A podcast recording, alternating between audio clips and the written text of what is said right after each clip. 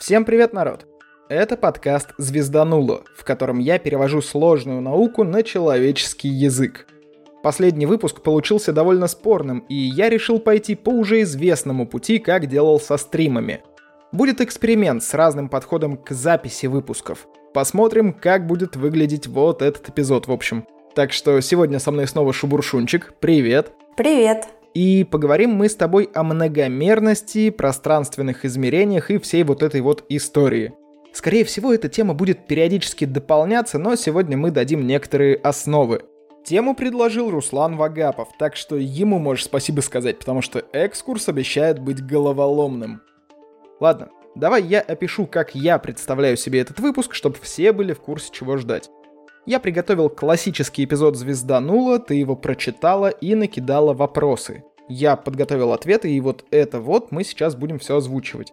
Так что вклинивайся по ходу сюжета с вопросами. Погнали! Эйнштейн с Риманом начали мять Вселенную, а Эудженио Калаби с Яушентуном и вовсе скомкали дополнительные измерения и набросали эти комки в нашем пространстве – как так вышло, что разные модификации теории струн описывают 10, 11, 12 измерений и так далее? Что такое теория струн? Ну, я уже про нее делал выпуск, но если совсем коротко, это теория, которая хочет описать всю нашу Вселенную одной формулой. Основная мысль в том, что все, что мы видим и чего не видим, это результат колебания одномерных струн. То есть колеблется струна определенным образом, и вот нам, пожалуйста, электрон. Колеблется иначе, здравствуйте, бозон Хиггса, ну и так далее. Стой, стой, стой, стой, стой! Стою. А, что такое бозон Хиггса?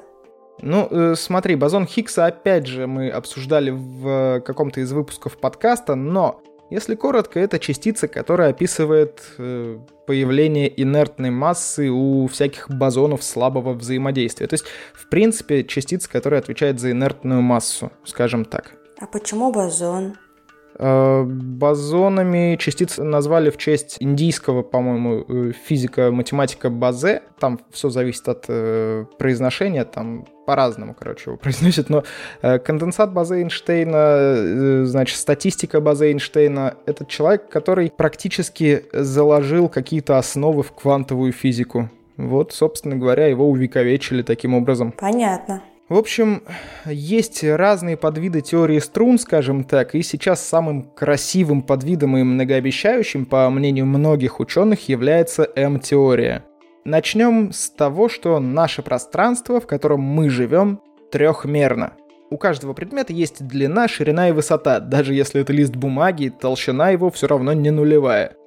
У разных научпоперов есть свои примеры, но, как правило, говорят, что если вы хотите назначить человеку встречу, вы говорите ему что-то вроде «на пересечении улицы такой-то и проспекта такого-то на восьмом этаже бизнес-центра». То есть даете человеку две координаты на плоскости и одну уже в высоту.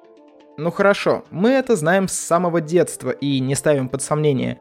Дяденька Эйнштейн сказал, что к этому трехмерному пространству жестко привязано временное измерение – то есть в бизнес-центр вы человека зовете, например, на 15.00.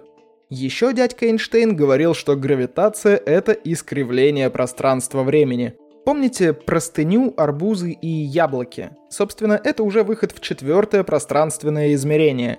Мы не очень хорошо можем представить себе, как смять трехмерное пространство. Ну, только если вот так вот откромсать одно измерение и показать все это дело на простынке. Это мы тоже знаем довольно давно и прочно. Гравитация у нас фундаментальное взаимодействие, а есть еще электромагнитное, сильное и слабое. Что если их тоже можно представить как рябь нашего пространства-времени? Собственно, мы сейчас повторили вопрос, который задавал Риман даже раньше Эйнштейна. Фактически, Риман представил идею, в которой начал гнуть окружающее нас пространство – Ввел тензоры кривизны всякие, метрики, многообразие. Ввел кого? Э, тензоры кривизны. Ну, давай мы на этом зацикливаться сейчас не будем. Чуть позже я э, то, что нужно для этого выпуска, расскажу. А остальное это слишком серьезная математика, в которую лезть мы просто не станем. В общем, Риман вообще был удивительный математик. За свою короткую жизнь он натоптал в разных сферах и в дифференциальной геометрии, и в комплексном анализе и прочих страшно звучащих штуках. Эйнштейн позже восхищался Риманом и писал, что тот предвидел физический смысл своих математических трудов. Его работы предвосхитили теорию относительности. В общем-то, Риману поручили разобраться с альтернативой евклидовой геометрии, которую нам в школе преподают. Поручил научный руководитель Карл Гаусс. Вот уж кого многие признают одним из величайших математиков всех времен, он воспитал Мёбиуса, Киргофа, Римана, Баяи и еще многих. Гаусс уже давно подозревал, что эвклидова геометрия может быть не единственной существующей, но из-за своего максимализма не стал публиковать сырые идеи, хотя мы все равно знаем, кто стоял у истоков. Еще более интересный факт состоит в том, что учитель Гаусса, Бартельс, позже стал учителем Лобачевского, и вот здесь совсем круть. Лобачевский, Гаус и сын ученика Гауса Баяи стали тремя людьми, кто по отдельности основал неевклидову геометрию в принципе. Вот такие дела, все пришло к одному знаменателю. Ну ладно, что это за геометрия? Скажем так, возьмем прямую линию и точку где-нибудь рядом. Эвклидова геометрия утверждает, что существует одна единственная прямая, которая будет проходить через эту точку и будет параллельно вот этой изначальной прямой. Долгое время мы так и жили. Параллельные прямые не пересекаются, а через точку, которая не лежит на прямой, можно построить одну и только одну прямую, параллельную заданной. А что если параллельные прямые пересекаются? А что если через эту точку можно провести не одну, а две, три, пять, сколько угодно прямых, которые не будут пересекаться с исходной? В общем, если рассматривать пространство не ровным, а с какой-то кривизной, то все это становится возможным. Если мы возьмем глобус, поставим палец на экватор и пойдем на Северный полюс, то будем идти под прямым углом к экватору. Все, вроде дошли до полюса, поворачиваемся еще на 90 градусов и идем к экватору. Добрели. Не в исходную точку, но уже хорошо. Идем в исходную точку. Как ты думаешь, э, для этого нам на сколько градусов нужно повернуться? На 90? Да, на те же 90 градусов. И мы приходим в исходную точку. А теперь скажи мне, сколько раз мы повернули? Три. Ну да, три. А в треугольнике у нас должно быть 180 градусов вроде как. Ага. А получилось 3 по 90, 270. То есть не Евклидова геометрия сломала Евклидову? Не совсем. Помнишь, ты э, напугалась всяких тензоров Римановых? Вот в них и кроется ответ. Это такие специальные формулы, которые описывают, как мы можем представить сколько угодно помятое пространство и касательное к нему пространство уже Евклидова. Мы с тобой живем на шарике, ну, в смысле, на планете. У нас параллельные прямые в тетради не пересекаются, а на планете пересекутся.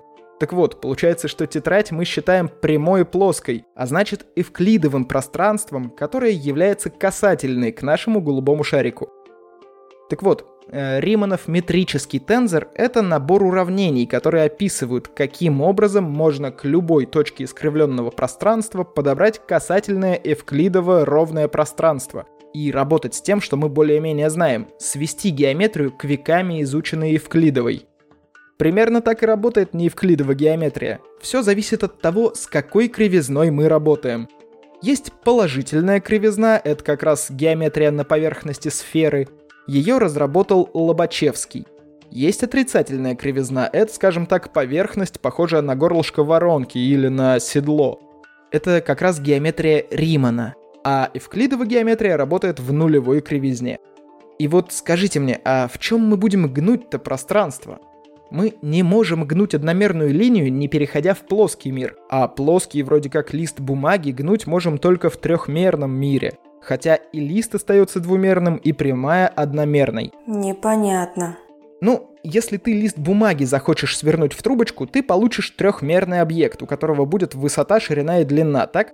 Даже если ты прямую захочешь свернуть во что-то или согнуть, тебе нужна плоскость. Понятно, что сфера и воронка — объекты трехмерные, поэтому наше представление не совсем точное, но для понимания в самый раз. Представлять себе четвертое пространственное измерение мы пока не научились. Если помните старые пузатые телевизоры, то попробуйте себе представить, что изображение на экране трехмерное, а сам экран добавляет еще кривизны. Вот как-то так. Ну ладно, это мы все представляем себе. А Риман был математиком, ему цифры подавай. И дело вот в чем. Помните, как мы называем вторую и третью степень числа? Квадрат и куб. То есть, если мы задаем уравнение без степеней, это прямая линия. Если ставим в какое-нибудь место вторую степень, получаем плоскую фигуру. Замкнутую или нет, нет разницы. То, что линия может гнуться, это уже выход в плоскость. Здесь можно представить себе всякие квадратные и кубические уравнения именно визуально. Я приложу ссылочку в описании к подкасту, чтобы была картинка. Собственно, кубические уравнения описывают трехмерные объекты. Риман пошел смотреть уравнения с четвертой степенью, и получилось так, что физические законы смотрятся гармоничнее именно в высшем измерении. Многие законы и теории, которые выводились в трехмерном пространстве с трудом, открываются и выводятся гораздо проще именно в четвертом измерении. 40 лет эта идея будоражила умы. Но не физиков, а всяких шарлатанов и экстрасенсов. С помощью четвертого пространственного измерения можно делать всякие штуки. Например, вытащить что-то из закрытого ящика, не открывая его, или поменять направление закрученной раковины. То есть жил моллюск в раковине, которая закручена по часовой стрелке, а в четвертом измерении его взяли, перевернули, и теперь моллюск живет в раковине, которая закручена против часовой. Наверное, сюда же можно представить, как праворульная машина внезапно становится леворульной, или наоборот. В общем, пошел расцвет всяких экстрасенсов, теологов и прочих, кто утверждал, что может провернуть вот такие четырехпространственные фокусы, или тех, кто говорил, что ангелы, демоны, духи, призраки, боги и прочие существа живут на самом деле в четвертом пространственном измерении. Физики пытались найти четвертое измерение. Если оно существует вокруг нас, мы должны видеть его проявления, наблюдать их. Представьте себе, что мы вдруг стали двумерными человечками на листе бумаги и сквозь лист бумаги мы пропустим уже трехмерную сферу. Пример избитый, и я скажу, в чем проблема чуть позже, но давайте пока представим, что мы увидим. Мы увидим, как рядом с нами появляется точка. Эта сфера коснулась нашего двумерного мира. Потом из точки появляется круг, это сечение сферы, которая проходит сквозь листок. Сначала этот круг увеличивается, а потом все происходит в обратном порядке – Постепенно уменьшаясь, круг превращается в точку и в конце концов исчезает. Проблема в этом примере в том, что мы не особо можем наблюдать картину в целом. Для нас, может быть, будет возможно увидеть точку, из которой появляется линия, которая потом опять превращается в точку. Как бы вид сбоку на наш пульсирующий круг. Похожая проблема существует в примере с простыней и арбузами. Если простыня — это наш трехмерный мир, который мы представили в двумерном виде, то и звезды-арбузы должны тоже быть представлены в двумерности. Например, напечатанными на простыне или нарисованными. В общем, это все еще попытка описать четырехмерное пространство, которое мы даже представить себе не очень можем. Так вот, мы все равно не наблюдаем таких точек и линий, может, они просто очень маленькие, намного меньше видимых нам частиц? Для подготовки к этому выпуску я читал книгу Митио Каку. Он представлял себе пруд с карпами. Карпы построили свою науку, которая говорит, что весь мир — это пруд, и жизнь после пруда — это уже антинаука. Потому что, ну, не пощупать, не измерить нельзя, значит, там ничего нет. И внезапно мы взяли такого карпа ученого, вытащили из пруда посмотреть, а потом отправили обратно этот карп сможет сказать, что он побывал в другой вселенной и с другими физическими законами, с другими силами и другими существами. А для тех, кто все это наблюдал, картинка тоже потрясающая. Вел себе карп лекцию, вдруг исчез и потом также внезапно появился в каком-то другом месте. Телепортировался практически. Так вот, если мы не можем проникнуть в четвертое измерение, может оно есть в нашем, ну, как пузырьки воздуха в пруду, хотя, строго говоря, это не точная аналогия. Скажем, как толщина листа, на котором мы нарисованы. Мельчайшие проявления четвертого измерения, которые даже не видно. Компактифицированные, как говорят в науке. Это как? Обычно приводят в пример садовый шланг, но давай мы будем рассматривать что-то поинтереснее. Возьмем корабль. Когда он далеко-далеко, мы видим только точку. Это одномерность. Вот он подплывает, и мы начинаем различать паруса. Это уже 2D. Корабль подплывает еще ближе, и мы видим уже и длину кормы. Это 3D. Все зависит от мощности оптики, скажем так.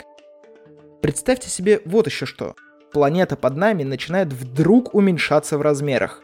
Сейчас для нас существует три измерения. Вперед-назад, вправо-влево и вверх-вниз.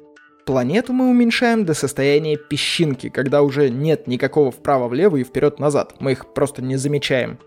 И за один шаг проходим всю планету миллионы раз. Также и компактифицированные пространства свернуты в очень маленькие точки. Мы их просто не замечаем. Считается, что эти пространства свернуты в порядках 10 в минус 33 степени метров. Планковские длины, которые мы не представляем себе вообще как наблюдать. Кстати, звездные диски мы тоже не видим, только одномерные точки, так что в принципе звездное небо это сплошные компактифицированные трехмерные пространства, ну, за исключением что ли объектов Солнечной системы. А Еще один Гауссов ученик, Мёбиус, подарил нам классную игрушку. Лента Мёбиуса. Ее можно хоть дома из бумаги сделать. Берете ленту, скручиваете ее в кольцо и один конец поворачиваете на 180 градусов. Склеиваете концы и получаете забавную штуку. Теперь лента стала односторонней. То есть у нее нет наружной и внутренней стороны. Если мы захотим закрасить одну сторону в какой-нибудь синий, например, цвет, мы закрасим всю ленту. Эту игрушку подхватил Оскар Клейн и предложил склеить ленту Мебиуса по краям. Когда ни у кого ничего не получилось, математики поняли, что это будет четырехмерный объект, назвали его бутылкой Клейна и остались довольны. Почему бутылка-то? Хм. В основном говорят о том, что слова «бутылка» и «поверхность» в немецком языке отличаются очень незначительно, ну чуть ли не умляутом каким-нибудь. Это вот как наши две точки над буквой «ё». Ну и сам объект похож на бутылку визуально. Стеклодувы даже научились выдувать форму, но только она не совсем верная. В оригинальной идее бутылка Клейна не пересекает саму себя, а в нашем пространстве без этого не обойтись. Так что это довольно корявое представление четырехмерного объекта в трехмерном пространстве. В общем, когда я готовился к выпуску, мне пришлось разбираться со свернутыми пространствами. Их сейчас называют пространствами Калаби-Яу, и их представление очень напоминает лично мне ленту Мебиуса.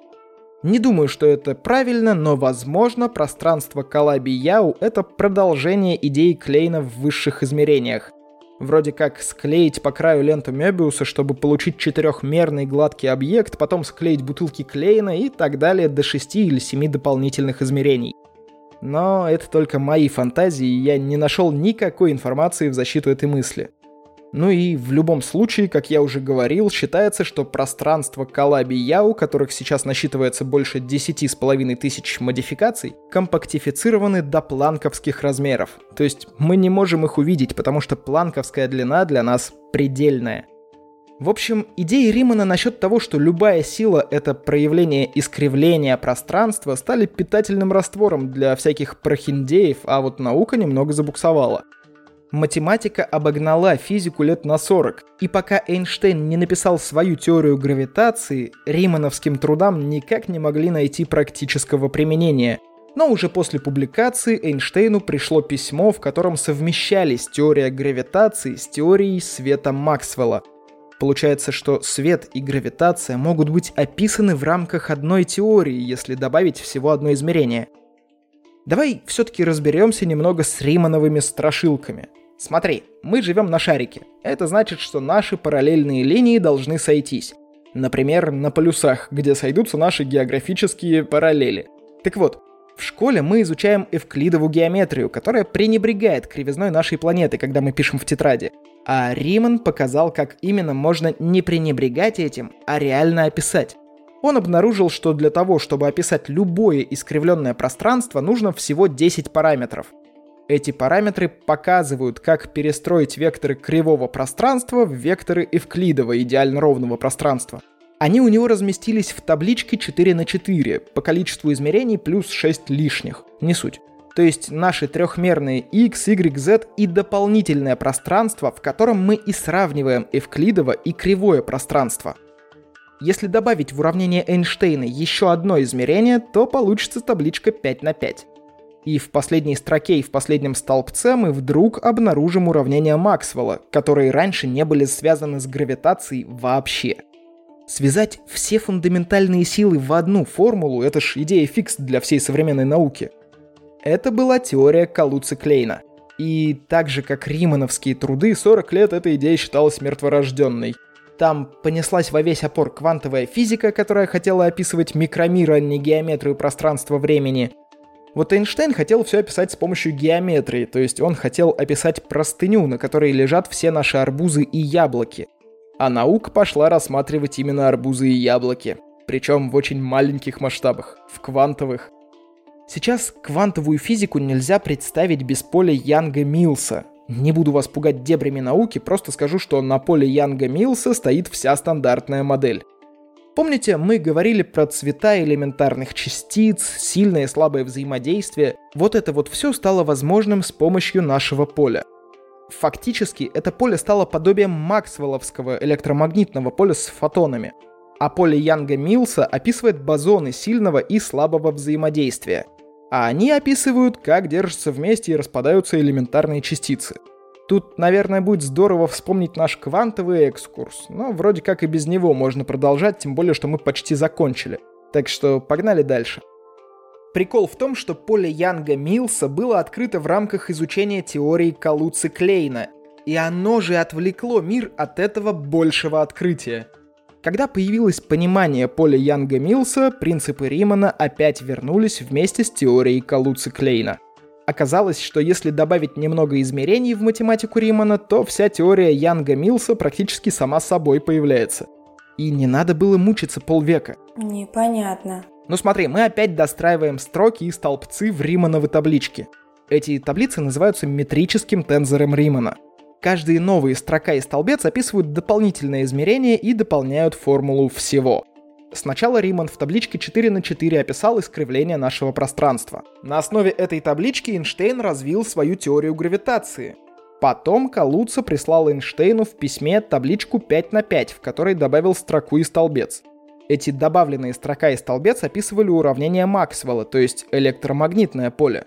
Получилось, что у нас гравитация с электромагнитным полем уже связаны в одну табличку. Дальше появились энтузиасты квантовой физики и довольно долгим путем полвека выводили формулы ядерных взаимодействий. Оказалось, что если бы в табличку сразу добавили строк и столбцов, поле Янга Милса обнаружилось бы чуть ли не автоматически. Позже добавили еще измерений, это оказалась материя, наши кварки и лептоны. Получилось, что на этом этапе мы описывали гравитацию, свет, ядерные взаимодействия и саму материю – так потихоньку физики дошли до 11 измерений, в которых сейчас барахтается теория струн. Она вроде как описывает уже совсем все и очень элегантно, но проверить ее на практике не получается. В этом заключается одна из основных проблем этой теории. Если нельзя поставить эксперимент, тогда как считать ее научной? Некоторые ученые так и говорят, что теория струн — это, мягко скажем, метафизика — на этом мы заканчиваем нашу головоломку, потому что, ну, совсем перегрузили выпуск, как по мне. Но делить тоже не хотелось, чтобы не потерять поток мысли. Давайте переходить к закадру. Обязательно напишите, как вам этот выпуск. Мы учли замечания к последнему выпуску, да и сами понимали, что что-то в нем далеко от идеала, так что в этот раз подготовились чуть больше. Комментарии, личные сообщения, хоть голубиная почта, ребят, пишите. Нам важно, что вы думаете насчет подкаста. Для вас же стараемся. Во-вторых, в группе ВКонтакте появится голосовалка с одним вариантом ответа, как было в прошлый раз. Если вы думаете, что тема интересная, то жмякните на кнопочку, и мы сможем признать Руслана Вагапова вторым призером нашей звезданутой лотереи. Я думаю, 10 голосов до следующего выпуска хватит. Мне тема понравилась, так что я свой голос точно жмякну. В-третьих, подписывайтесь на Patreon, на ВК Донат или просто присоединяйтесь к сбору на Тинькофф, например, если хотите поддержать подкаст материально. Недавно, кстати, по просьбе зарубежных слушателей появился PayPal. Ну и обязательно расскажите об этом подкасте кому-нибудь. Продвижение подкаста в принципе штука очень непонятная и пока находится в таком зайчаточном состоянии, что сарафанная реклама это лучший вариант, который поможет нам попасть в наушники новых слушателей. С вами был Роман Юдаев и Шубуршольчик Велена Юдаева. Услышимся в следующем выпуске.